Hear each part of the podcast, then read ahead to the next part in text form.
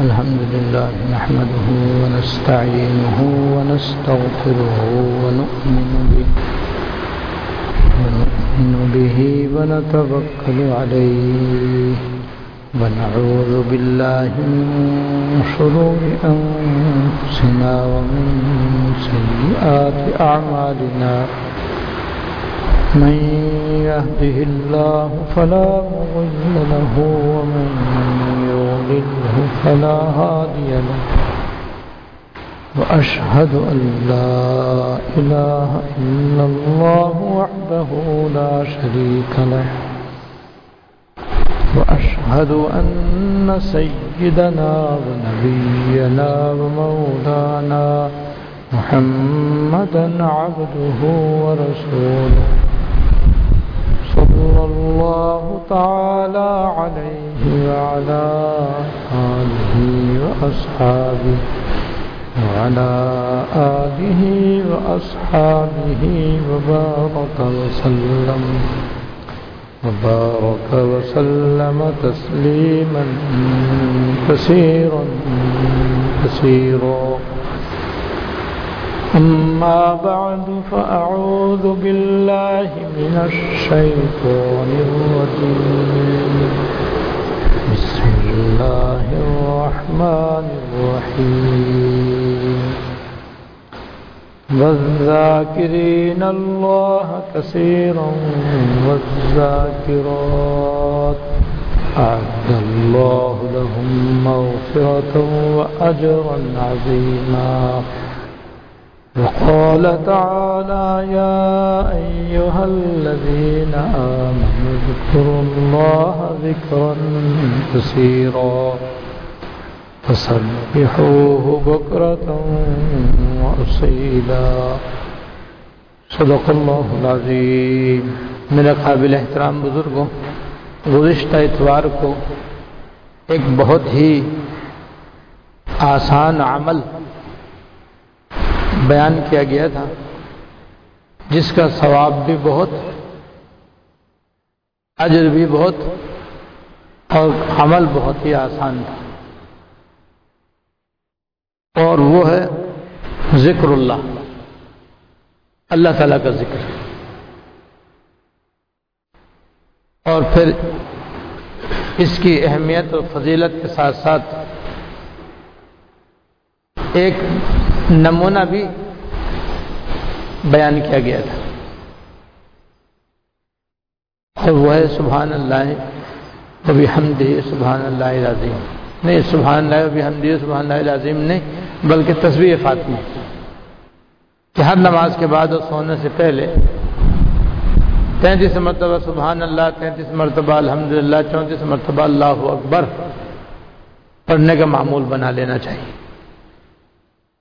جو نہایت ہی آسان ہے اور بہت ہی اس کا ثواب ہے جو میں گزشتہ اتوار بیان کر چکا ہوں، بس اب معمول بنا لینا چاہیے۔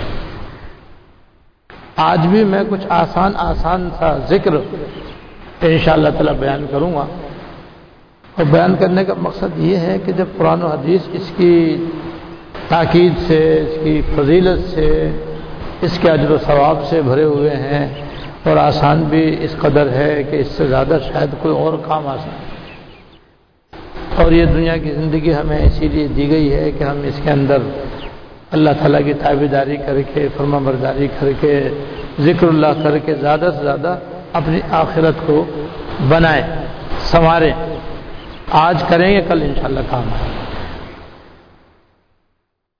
اور یہ بھی میں نے غالب نفظ کیا تھا کہ جب سرکار دو عالم صلی اللہ علیہ وسلم شب معراج میں تشریف لے گئے تو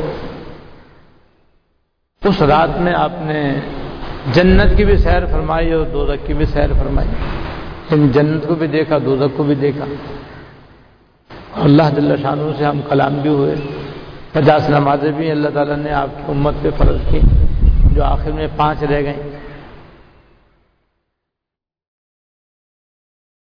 اس سفر میں جنت کے اندر آپ نے ایک جگہ دیکھا کہ فرشتے جنت کے اندر جو محل ہیں، جو جنتیوں کے واسطے ہیں، وہ تعمیر کر رہے ہیں اور دیوار چن رہے ہیں، دیواریں بنا رہے ہیں۔ تو آپ دیکھنے کے لیے کھڑے ہو گئے۔ آپ نے فرمایا کہ میں نے دیکھا کہ وہ جو دیواریں بنا رہے تھے، جنت کے محلات میں وہ اس طرح بنا رہے تھے کہ ایک اینٹ سونے کی لگاتے تھے، ایک اینٹ چاندی کی لگاتے تھے۔ سونے چاندی کی اینٹوں سے جنت کے اندر محل کی دیواریں بنا رہے تھے۔ مشک و امبر کا مسالہ لگا رہے تھے تاکہ وہ آپس میں جڑ جائیں۔ مجھے بڑی بڑا تعجب ہوا کہ دیکھو، اللہ تعالیٰ کی شان ہے۔ کس طرح سے سونے چاندی کی دیواروں، اینٹوں سے دیواریں بنا رہے ہیں۔ ہم مسالہ بھی کیسا خوشبودار لگا رہے ہیں۔ تو ان محلات میں کیسے خوشبو ہوگی؟ فرماتے میں دیکھ رہا تھا، دیکھتے دیکھتے انہوں نے کام چھوڑ دیا، بیٹھ گئے۔ میرے دیکھتے دیکھتے ایک دم انہوں نے کام بند کر دیا، بیٹھ گئے۔ مجھے اس پر بھی تعجب ہو۔ میں نے ان سے پوچھا کہ بھائی، ابھی جو تم کام کر رہے تھے، ابھی ایسے اتنی جلدی کام کیوں چھوڑ دیا تم نے؟ انہوں نے جواب دیا جی ہم مزدوری پہ کام کرتے ہیں۔ یہ جو کام کرتے ہیں، ہم اجرت لے کر کرتے ہیں۔ جب ہمیں اجرت ملتی ہے تو ہم کام کرتے ہیں۔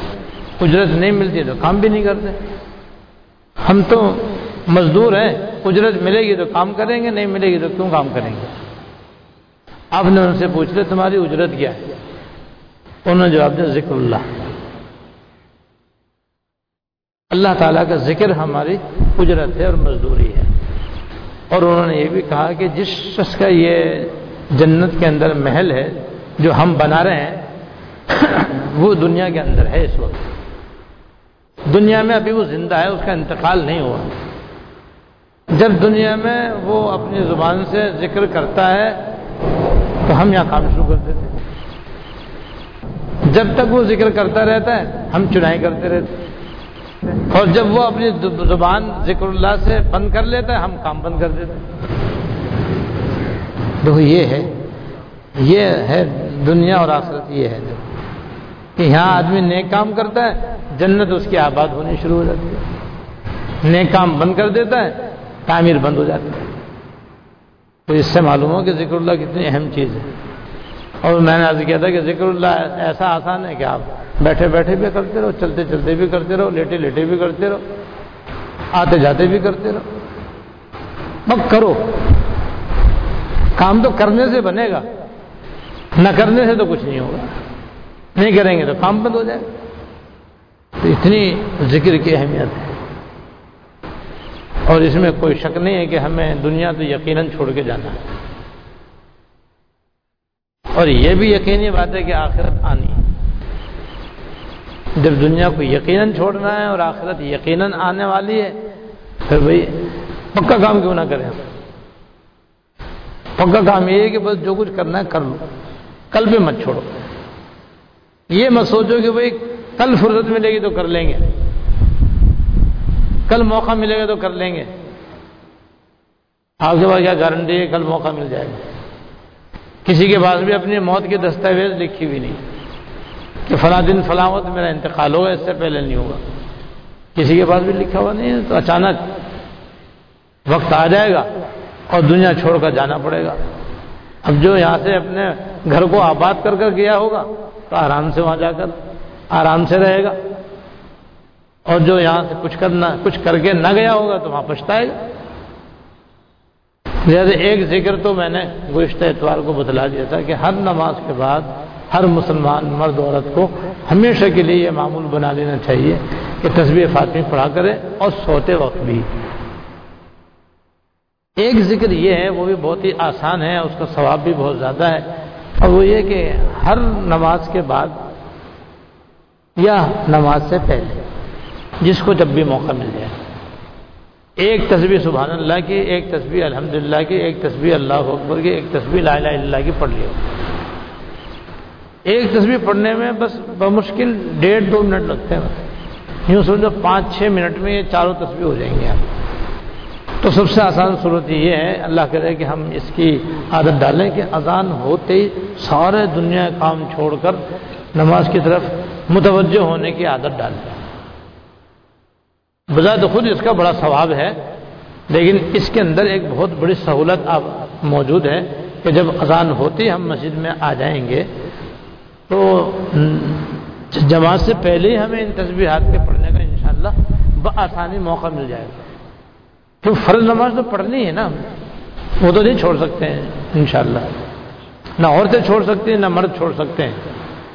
عورتیں گھر میں سارے کام ادان ہوتے چھوڑ دیں بس۔ چھوڑ کر کے، وضو کر کے جا نماز پہ آ جائیں اور سنت غیر موقع پڑھ لیں، پھر نماز پڑھ لیں۔ نماز کے بعد وہ تصویر پڑھ لیں، پہلے بھی وہی پڑھ سکتی۔ مرد حضرات کو اس لیے زیادہ آسانی سے موقع ملتا ہے کہ ان کو جماعت سے نماز پڑھنی ہوتی۔ تو جماعت سے بھی انشاءاللہ جماعت سے بھی نماز ملے گی۔ اور اس سے پہلے پانچ دس منٹ عام طور پر مل جاتے ہیں جس میں آدمی یہ تصویرات آرام سے پڑھ سکتا ہے۔ تو نماز کے بعد چونکہ عام طور پر جلدی سے جانے کا تقاضا ہوتا ہے، اس تقاضے کی وجہ سے بھی بعض دفعہ یہ تصویرات رہ جاتی ہیں، پھر نہیں رہیں گے انشاءاللہ۔ تو اس میں یہ آسانی ہے اور اس کا بڑا ثواب بھی ہے۔ بڑا ثواب یہ ہے کہ جب تک آدمی نماز کے انتظار میں بیٹھا رہتا ہے، نماز کا ثواب ملتا رہتا ہے۔ اور فرض نماز تو بہت بڑی نیکی ہے، بہت بڑا عمل ہے، جس کا بہت بڑا ثواب ہے۔ وہ آدمی کو بیٹھے بیٹھے مفت میں ملتا رہتا ہے۔ دوسرے بیٹھے بیٹھے نماز کے انتظار میں اگر دعا کرے دعا قبول ہوتی ہے۔ تو اس وقت ان تصویرات کا پڑھنا نور علا نور۔ لیکن اگر کوئی پہلے نہ پڑھ سکے تو بھائی بہرحال نماز کے بعد پانچ چھ منٹ نکالنا کیا مشکل ہے۔ نماز کے بعد بیٹھے رہے مسجد میں، سنتوں نفروں سے فارغ ہو کر ایک تصویر ان کی پڑھ کے پھر دعا کر کے چلے جائیں جہاں اس کے اور فضائل ہیں، ان میں ایک یہ فضیلت بھی ہے جو میں پہلے بھی کئی مرتبہ کر چکا ہوں کہ سو مرتبہ سبحان اللہ کہنے کا سواب ایسا ہے جیسے کوئی آدمی سو غلام حضرت اسماعیل اسلام کی اولاد میں سے آزاد کر سو غلام آزاد کرنے کا سو عربی غلام آزاد کرنے کے برابر ثواب ملتا ہے۔ سو مرتبہ الحمدللہ کا ثواب ایسا ہے جیسے کوئی آدمی سو گھوڑے ماں سال و سامان کے اللہ کے راستے میں جہاد کے واسطے دے دے۔ سو گھوڑے۔ اور سو مرتبہ اللہ اکبر پڑھنے کا ثواب یہ ہے کہ اس کو ایسا ثواب ملے گا جیسے اس نے سو اونٹوں کی قربانی کی اور وہ قبول ہو گئے۔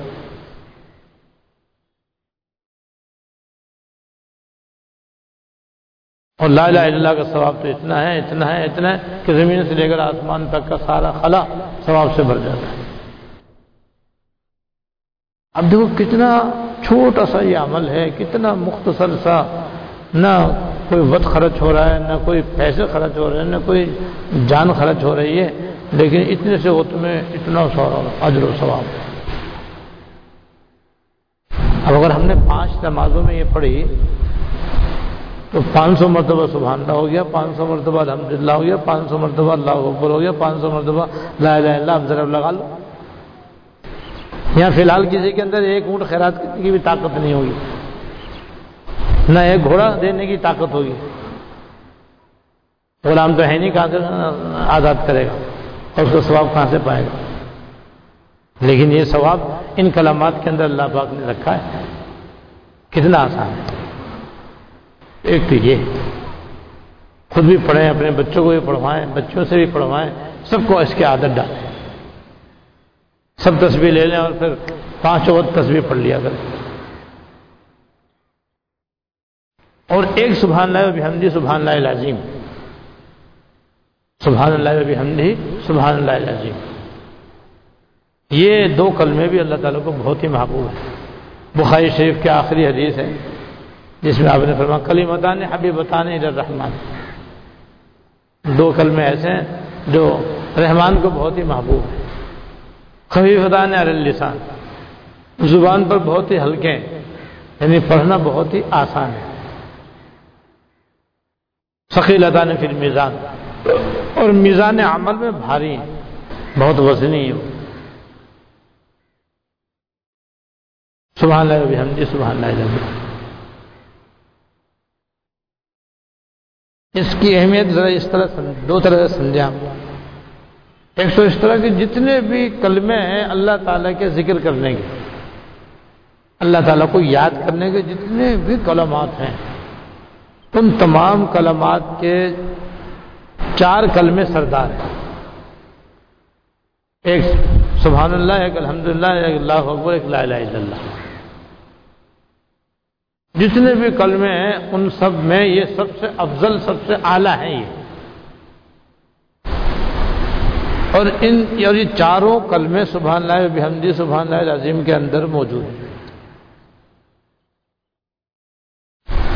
سبحان اللہ و بحمدی دو تو اس میں آ گئے۔ سبحان اللہ اس میں آ گیا پہلے میں وہ بحمدی میں الحمد للہ آ گیا۔ سبحان اللہ العظیم میں اللہ اکبر آ گیا۔ اور ان تینوں کا مجموعہ کا جو تقاضا ہے، وہ لا جائے اللہ وہ لا جائے اللہ بھی اس کے اندر آ گیا۔ ایک تو اس وجہ سے گویا یہ ان چاروں کلموں کا بھی خلاصہ ہے۔ یہ تو بجائے الگ الگ پڑھنے کے، بس ایک تصویر اس کی پڑھ لیں۔ وہ بھی پڑھیں الگ الگ، اس کو بھی پڑھیں۔ تاکہ اصل کا بھی فائدہ ہو، خلاصے کا بھی فائدہ ہو۔ اور اس کی جو فضیلت یہ جو حدیث بخاری شریف کے آخری حدیث میں ذکر ہوئی، یہ بھی ہم کو حاصل ہو۔ جس میں ایک بڑی فضیلت یہ ہے کہ اللہ پاک نے فرمایا یہ دونوں کلمے اللہ تعالیٰ کو بہت محبوب ہیں، جس کا ایک مطلب یہ ہے کہ پڑھنے والے بھی اللہ تعالیٰ کے محبوب ہوں گے۔ اور جب محبوب ہوں گے تو پھر دوسرا فائدہ اور فضیلت یہ ہوگی کہ اللہ تعالیٰ ترازو میں اور آخرت کے ترازو میں ان کا وزن بڑھا دیں گے۔ اور جتنا وزن بڑھے گا اتنی بندے گا کہ کامیابی ہے آخرت کے اندر۔ اور دوسری فضیلت سبحانہ بھی حمدی سبحان اللہ اللہ کی یہ ہے کہ حضرت علیہ السلام کو اللہ پاک نے ساڑھے نو سو سال کی تک تبلیغ کی توفیق عطا فرمائی۔ تھی ویسے ان کی عمر تھی ایک ہزار سال۔ جس میں سے ساڑھے نو سو سال ان کے تبلیغ فرمانے کے سال ہیں۔ ساڑھے نو سو سال۔ تو جب ان کا انتقال کا وقت قریب آیا تو حضرت نے اپنے بیٹوں کو بلایا اور فرمایا کہ تم میرے پاس جمع ہو جاؤ۔ میں تم کو اپنی ساری نو سو سال کی تبلیغ کا اور تعلیم کا خلاصہ بتانا چاہتا ہوں۔ میرے بات تم اس کو یاد رکھنا، اپنے عمل میں لینا تاکہ تم کامیاب ہو جاؤ۔ اس سے اندازہ لگاؤ کہ ساڑھے نو سو سال کی تبلیغ کا خلاصہ کتنا اہم ہوگا وہ۔ اور کس قدر وہ یاد رکھنے کے لائق ہوگا اور عمل کرنے قابل ہوگا۔ جو عمل کرے گا وہی پائے گا۔ جب سب جمع ہو گئے تو آپ نے فرمایا، بھائی، دو باتوں سے میں تم کو ہمیشہ بچنے کی تاکید کرتا ہوں، اس سے تم بچتے رہنا۔ دو باتوں کے کرنے کی تاکید کرتا ہوں، ہمیشہ کرتے پہلی دو باتیں جن سے آپ نے بچنے کے لیے فرمایا یہ ہے کہ ایک تو شرک سے بچنا۔ اللہ تعالیٰ کی ذات و صفات میں غیر اللہ کو شریک نہیں کرنا۔ اللہ تعالیٰ واد اللہ شریک ہے۔ کوئی اس کا ثانی نہیں ہے، کوئی اس کا شریک اور سہیم نہیں۔ ہے وہ اکیلا ہے اس جیسا کوئی نہیں۔ لہذا اس کے ساتھ کسی مخلوق کو آپ شریک نہ کرنا۔ کیونکہ شرک ایسا بدترین گناہ ہے کہ اگر کوئی حالت شرک میں مر جائے گا تو کبھی بھی اس کی بخشش نہیں ہوگی۔ اور اس سے بڑا کوئی ظلم نہیں ہے جو بندہ کرتا ہے اللہ بچائے۔ ان نشے کا ظلم نازی ظاہر ساری زندگی آپ توحید کا درس دیتے رہے۔ توحید کی طرف بلاتے رہے، شرک سے بچنے کی تلقین اور تاکید کرتے سارے انبیاء علیہ السلاۃ والسلام نے یہ فریضہ انجام دیا۔ پہلی بات یہ فرمائی، شرک مت کرنا۔ اور دوسری بات یہ فرمائے ہمیشہ تکبر سے بچنا۔ وجہ اس کے تکبر سارے گناہوں کی جڑ ہے۔ تکبر کی وجہ سے آدمی شرک بھی کرتا ہے، تکبر کی وجہ سے آدمی کفر بھی کرتا ہے، تکبر کی وجہ سے آدمی ظلم بھی کرتا ہے، تکبر کی وجہ سے آدمی قتل بھی کرتا ہے، نہ جانے کیا کیا کرتا ہے۔ تو بیشتر گناہوں کی جڑ تکبر ہے۔ اور تکبر کے پیدا ہونے کی بے شمار صورتیں ہیں۔ جتنے آدمی کے سانس ہیں اتنے انہیں تکبر پیدا ہونے کی صورت کسی میں کسی طریقے سے تکبر پیدا ہوتا ہے، کسی میں کسی وجہ سے تکبر پیدا ہوتا ہے۔ بس کسی نہ کسی وجہ سے تکبر عام طور پر پیدا ہوتا ہے۔ کسی میں عبادت کرنے کی وجہ سے تکبر پیدا ہوتا ہے، کسی کے اندر علم کی وجہ سے تکبر پیدا ہوتا ہے، کسی کے اندر عمل کی وجہ سے تکبر پیدا ہوتا ہے، کسی کے اندر مال کی وجہ سے تکبر پیدا ہوتا ہے، کسی کے اندر حسن و جمال کی وجہ سے تکبر پیدا ہوتا ہے، کسی میں عہدے اور منصب کی وجہ سے تکبر پیدا ہوتا ہے، کسی کے اندر عقل و دانائی کی وجہ سے تکبر پیدا ہوتا ہے۔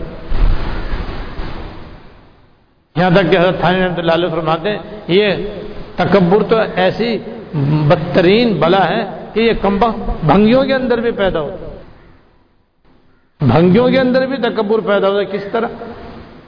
آج کل تو ڈبلو سی کا کموڈ کا زمانہ ہے۔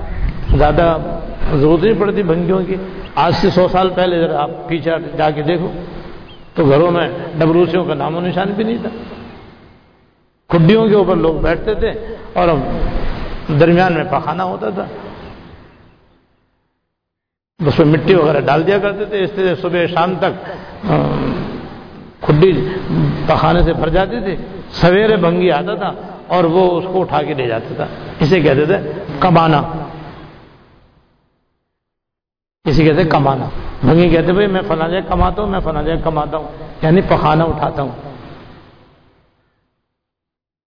یہ تھا گھروں کے اندر عام رواج سب کے یہ فرماتے ہیں جب بھنگیوں میں لڑائی ہو جاتی ہے تو کیا جانے کمانا؟ جیسا میں کمانا جانتا ہوں۔ تو کیا جانتا ہے کمانا؟ کمانا تو میں جانتا ہوں۔ یعنی اس میں بھی تکبر ہو رہا ہے۔ تو تجھے کیا ہے معلوم؟ جس طرح جس طرح اچھا ہے اور صفائی کے ساتھ مجھے یہ کام آتا ہے، تجھے تو نہیں آتا۔ اور اس کو ذریعے سمجھ رہا ہے، اس کو اچھا سمجھ رہا ہے۔ کس چیز ہے؟ پخانا اٹھانے میں۔ یعنی پخانا اٹھانے میں تکبر ہو رہا ہے۔ تو جب ایسے گھٹیا درجے کام سے تکبر ہو سکتا ہے، پھر کیا چیز ہے دنیا کی؟ بتائی جیسے تکبر نہ ہو۔ اور تکبر کرنے والا دنیا میں بھی ہمیشہ ذلیل، اور آخرت میں بھی ہمیشہ کے لیے آخرت میں بھی ذلیل۔ کیونکہ بعض گناہوں کی اللہ تعالیٰ نے نحوست ایسی رکھی ہے، اس کا وبال ایسا رکھا ہے کہ وہ نقد آتا ہے اللہ بچے اس میں تاخیر نہیں ہے۔ ان گناہوں میں سے تکبر کا بھی گناہ ایسا ہی۔ کہ تکبر کرنے والا دنیا ہی میں ذلیل رسوا ہوتا ہے۔ وجہ اس کی سیدھی سیدھی یہ ہے کہ تکبر تو اللہ تعالیٰ کی صفت ہے۔ انہی کی شان کے لائق ہے بس۔ کیونکہ سب سے بڑے اللہ پاک ہیں، ان سے بڑا کوئی ہے نہیں، تو بڑائی بھی انہی کے لائق ہے۔ ہم تو مخلوق ہیں، عاجز ہیں، بے نوا ہیں۔ ہمارے اندر ایک چیز بھی بڑائی کی نہیں ہے۔ جب نہیں تو پھر کس بات پہ ہم اپنے آپ کو بڑا سمجھیں؟ تو اللہ تعالی کی صفت خاص میں تکبر کرنے والا دست درازی کرتا ہے، جو اللہ تعالیٰ کو ہرگز ہرگز گوارا برداشت نہیں۔ اسی طرح جیسے شرک حرام ہے، تکبر بھی حرام ہے۔ ہم مخلوق ہیں، ہم عاجز ہیں، بے نوا ہیں۔ ہمارے لیے تو توازو فرض ہے بس۔ توازے سے کہتے ہیں اپنے کو کچھ نہ سمجھنا۔ اور کچھ سمجھنا یہ تکبر۔ تو اللہ تعالیٰ سب کچھ ہے تو ان کو سب کچھ سمجھنا صحیح ہے۔ ہم کچھ بھی نہیں ہیں تو ہمیں اپنے آپ کچھ سمجھنا جھوٹ بھی ہے، غلط بھی ہے اور اللہ تعالیٰ کی شان میں گستاخی بھی ہے۔ تو تکبر جو ہے اس کا وبال دنیا میں بھی آتا ہے اور آخرت میں اس کا اتنا وبال ہے، اللہ حدیث میں آتا ہے کہ جو دنیا میں تکبر کرنے والے ہوں گے، وہ قیامت میں وہ جو باریک چونٹی ہوتی ہے نا، ہلکے براؤن رنگ کی، بالکل باریک باریک جو کہ نظر آنے ابھی اس کے نظر آنا بھی بغیر چشمے کے آسان نہیں ہوتا۔ اس طرح سے اٹھیں گے قیامت۔ عام آدمی تو ایسے ہی اٹھیں گے جیسے کہ ہم یہاں ہیں۔ لیکن تکبر کرنے والے باریک باریک چیونٹیوں کے برابر قیامت کے دن اٹھائے جائیں گے۔ ان کا آنکھیں بھی ہوں گی، سر بھی ہوگا، چہرہ بھی ہوگا، ہاتھ پیر بھی ہوں گے۔ ہر چیز ہوگی، مگر اتنی باریک جیسے چیونٹی ہوتی۔ ہے جیسے رائے کا دانا۔ وہ بھی میدان میں ہوں گے۔ تو اب جب جہاں ہزاروں، لاکھوں، کروڑوں اربوں انسان ہوں گے، ان کے پیروں کے نیچے یہ سارے کے سارے کچلے جائیں گے اور روندے جائیں گے اور مریں گے نہیں۔ دنیا میں بڑا سمجھا نا، آخرت میں اس طرح اللہ تعالیٰ ان کو ذلیل کر دیا۔ یہ ہے سزا تکبر کرنے والوں حدیث میں کہ جس کے برات دل میں رائے کے دانے کے برابر بھی تکبر ہوگا، وہ جنت میں نہیں جائے گا۔ اس لیے حضرت علیہ السلام نے فرمایا کہ بھائی میں تم کو تاکید کرتا ہوں کہ تکبر سے ہمیشہ بچنا بس۔ تکبر سے بچنے کا نام توازو اختیار کرنا ہے۔ توازو اور آجزی اختیار کرنا بس۔ تو دو سے فرمایا ہمیشہ بچنا۔ ایک شرک سے ہمیشہ بچنا۔ نمبر دو، تکبر سے ہمیشہ بچنا۔ نہ دل میں اپنے آپ کو بڑا سمجھنا، نہ ظاہر میں اپنے آپ کو بڑا بنانا اور نہ کبھی زبان سے بڑا بول نکالنا کیونکہ جب دل میں تکبر ہوتا ہے تو پھر آدمی اکڑ کے بھی چلتا ہے اور بول ہی بہت بڑے بڑے بولتا ہے بڑائی کے بول بھی بہت بولتا ہے دوسروں کو حقیر اور ذلیل کہتے ہیں اور سمجھتا ہے اللہ بچہ اس کے بعد فرمایا کہ تم دو باتیں ہمیشہ کرتے رہنا۔ میں ایک تو کہ ہمیشہ لا الہ الا اللہ، لا الہ الا اللہ، لا الہ الا اللہ پڑھتے رہنا پھر اس کی اہمیت اور فضیلت بیان فرمائی حضرت نے ایک مثال کے ذریعے۔ وہ یہ کہ بھائی جیسے یہ سات و آسمان ہے سات و زمین ہے، اللہ تعالیٰ ہی جانتے ہیں ان کی وسعت کو، ان کی طاقت کو، ان کی قوت کو، ان کے وزن کو اللہ ہی بہتر ہے۔ سات زمینیں، سات آسمان۔ ہر دو آسمان کے درمیان پانچ سو سال کی مسافت۔ ایسی زمینوں کے درمیان۔ فرمایا ان ساتوں آسمانوں کو، ساتوں زمین کو اگر ملا کر کے گول ایک کڑا بنایا جائے۔ اور کڑے کو رکھ دو۔ اور اس کے اوپر یہ کلمہ لا الہ الا اللہ رکھو۔ تو اس میں اتنا وزن ہے کہ اس کڑے کے دو ٹکڑے ہو جائیں گے۔ ایک دم اس کڑے کے دو ٹکڑے ہو جائیں گے۔ اتنا اس میں اللہ نے وزن رکھا۔ لا الہ الا اللہ۔ جو کتنا اس کے اندر وزن ہے، وہ آخرت میں وزن ہی کا اعتبار ہے۔ وہاں نہ اعمال صالح کی گنتی نہیں ہوگی، نہ گناہوں کی گنتی ہوگی۔ وزن ہوگا۔ اب جس کے عمل میں زیادہ وزن ہوگا جس کی نیکیوں میں زیادہ وزن ہوگا اس کی بخشش ہو جائے گی، کیونکہ گناہ ہلکے ہو جائیں گے۔ جس کے گناہ بھاری ہو جائیں گے، نیکیاں ہلکی پڑ جائیں گی، اس کی پکڑ ہو جائے گی۔ تو اس میں ہمارے لیے بہت بڑا سبق ہے کہ کوئی بھی اپنی نیکیوں پہ ناز نہیں کرے بھائی۔ بعض مردوں اور بعض عورتوں میں بیماری ہوتی ہے کہ ذرا سے ذکر کر لیں، ذرا سے تلاوت کر، ذرا سے تلاوت کر لیں، ذرا سے سب کا خیرات کر لیں، ذرا سے کارائے خیر کر لیں، ایک دو حج کر لیں، تو وہ سمجھتے ہیں ہمارے برابر کون؟ ہم تو الحاظ ہیں۔ ہم تو بڑے عابد و ہیں۔ تم تو بالکل پاجی ہو۔ ذرا سی عبادت کرنے سے، ذرا سے ذکر کرنے سے دماغ کے اندر تکبر بھر جاتا ہے۔ اور خناس دماغ کے اندر آ جاتا ہے کہ میں تو سب سے بڑا عابد زاہد ہوں، میں تو ایسی اللہ والی ہوں، میرے برابر کون؟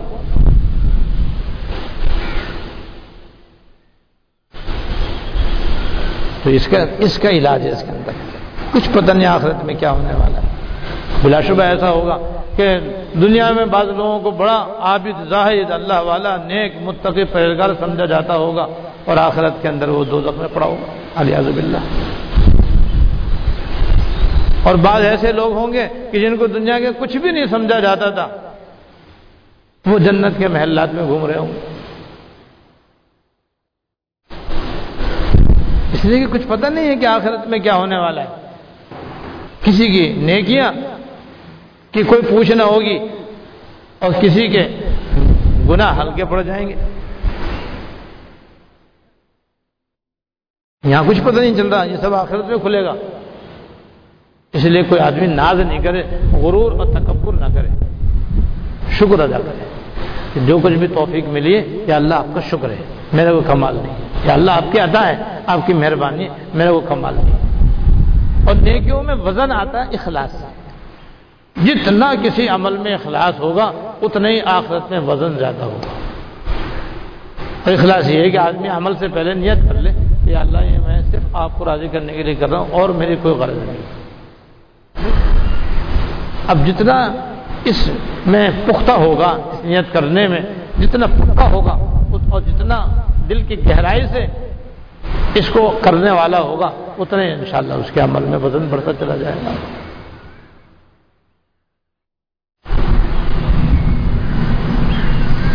تمہارا وزن آخرت میں ہوگا تو اس اللہ تعالیٰ نے اس کلمے کے اندر اتنا وزن رکھا ہے۔ لیکن اس میں بھی اخلاص کے ساتھ پڑھے۔ دکھاوے کے لیے نہ پڑھے نام و نمود کے لیے نہ پڑھے لوگوں کی تعریف چاہنے کے لیے نہ پڑھے پڑھے گا تو جتنی بھی میں نے ذکر بدلا ہے، سارے کے سارے مٹی ہو جائیں گے، اللہ بچائے۔ اور اس کے بعد فرمایا کہ بھائی، سبحان اللہ حمدی سبحان اللہ العظیم بھی پڑھتے رہنا۔ یہ حضرت نے نصیحت فرمائی۔ لا الہ اللہ کے بعد فرمایا، سبحان اللہ حمدی سبحان اللہ عظیم صبح شام پڑھتے رہنا۔ اور اس کی فضیلت اس طرح بیان فرمائی کہ یہ وہ کلمہ ہے کہ زمین و آسمان میں اللہ تعالیٰ اپنی ہر مخلوق کو اس کی وجہ سے روزی عطا اس کی برکت سے روزی عطا کیا تمہیں بھی روزی ملتی رہے گی۔ یہ چار باتیں حضرت نے نصیحت فرمائی۔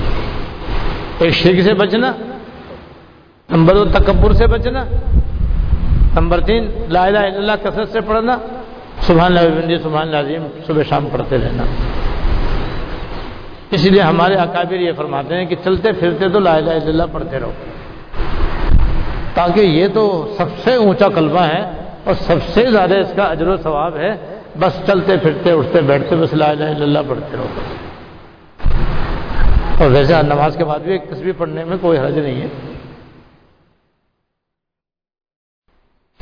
اور سبحان اللہ ہم نے سبحان اللہ عظیم۔ ہو سکے تو ہر نماز کے بعد، ورنہ صبح شام تو کم سے کم ضرور ہی ایک تصویر اس کی پڑھ لیا کریں اور اس میں کوئی دیر نہیں لگتی۔ بھائی، ایک صورت تو یہ ہوگی ذکر کی بھائی۔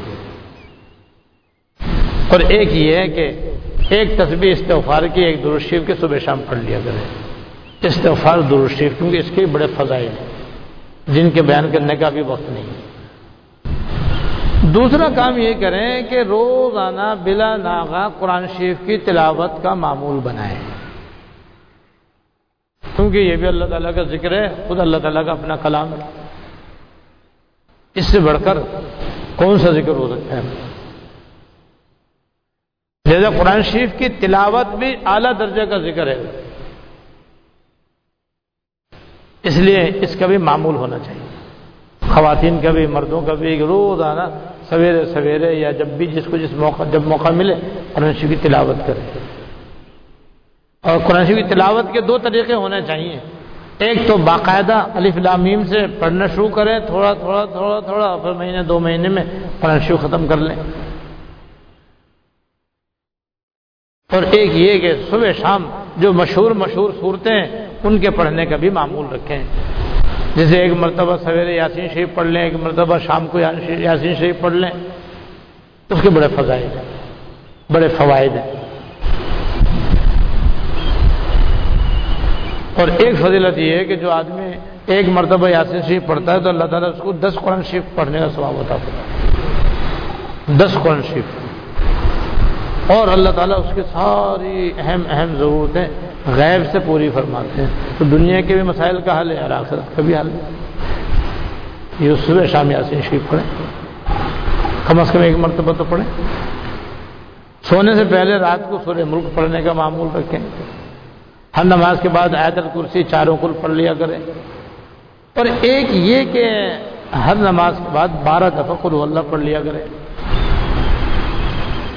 ورنہ کم سے کم کم سے کم فجر کے بعد تو بارہ دفعہ قلو اللہ پڑھ ہی لیا کریں۔ اس کے پڑھنے سے چار قرآن شریف ختم کرنے کا سوال ملتا ہے۔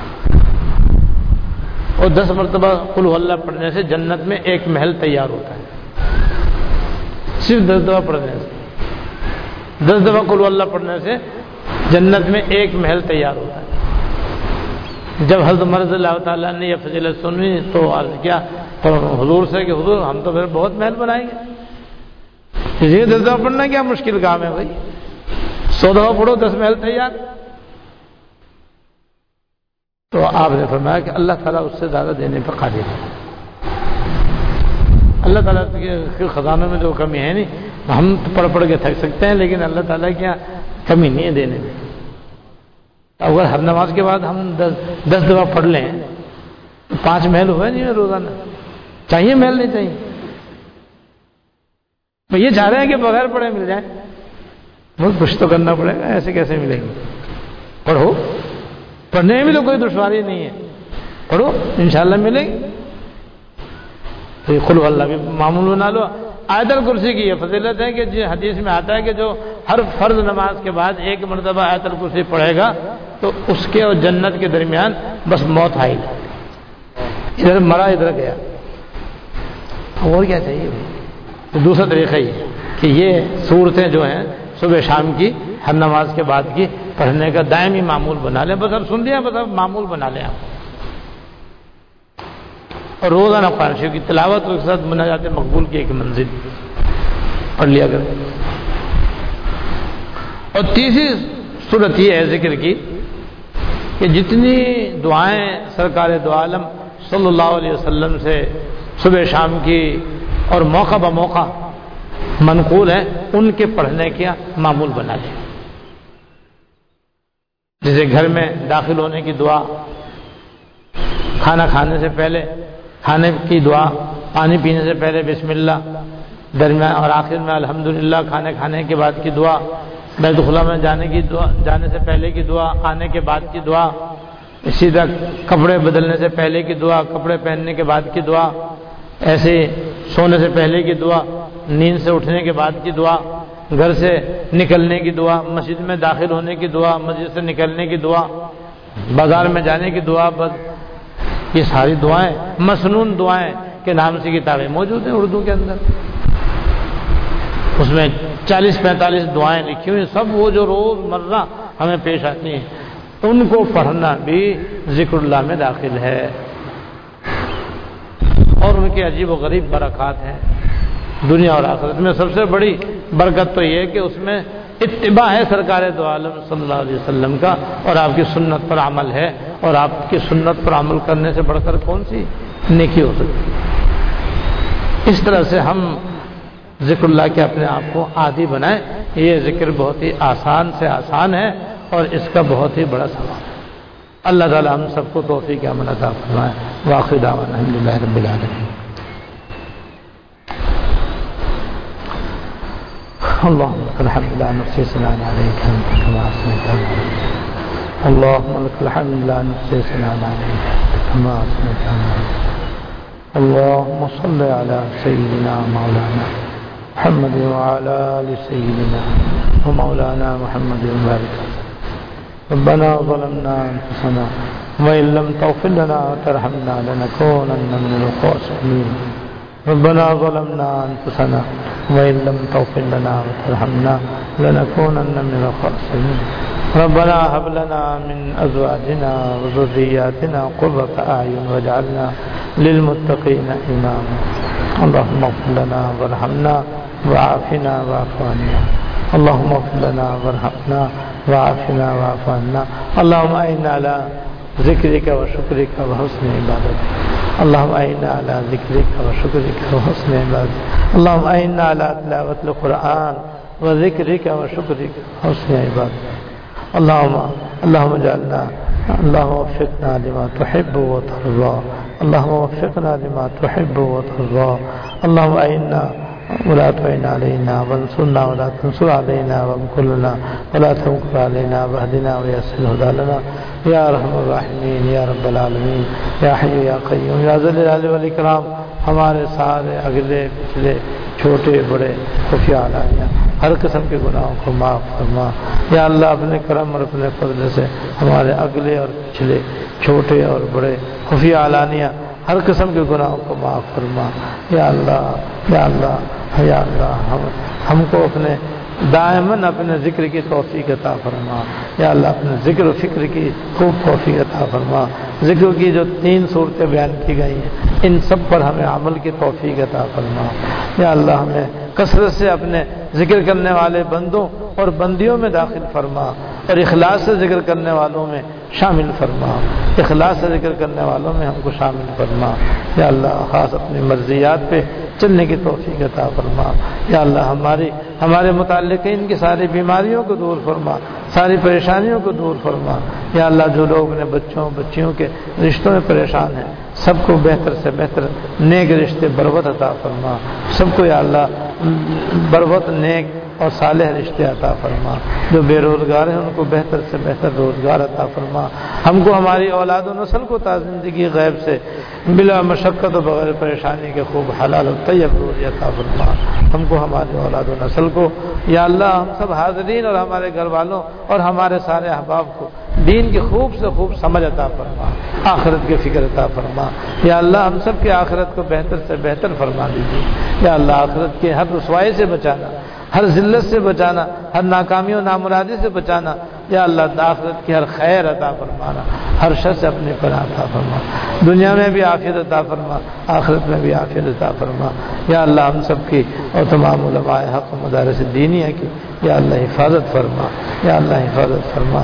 اپنی مرضیات پہ چلنے کی توفیق عطا فرما۔ یا ہم الراحمین، ہمارے ملک پر رحم فرما۔ یا اللہ، ہمارے اس ملک پر رحم فرما۔ یہاں پر اپنے رحمت سے، اپنے فضل سے حکومت صالحہ قائم فرما۔ حکومت عادلہ قائم فرما۔ یا اللہ، اس ملک سے بدمنی کو دور فرما۔ یا اللہ، مہنگائی کو دور فرما۔ بے حیائی کو دور فرما۔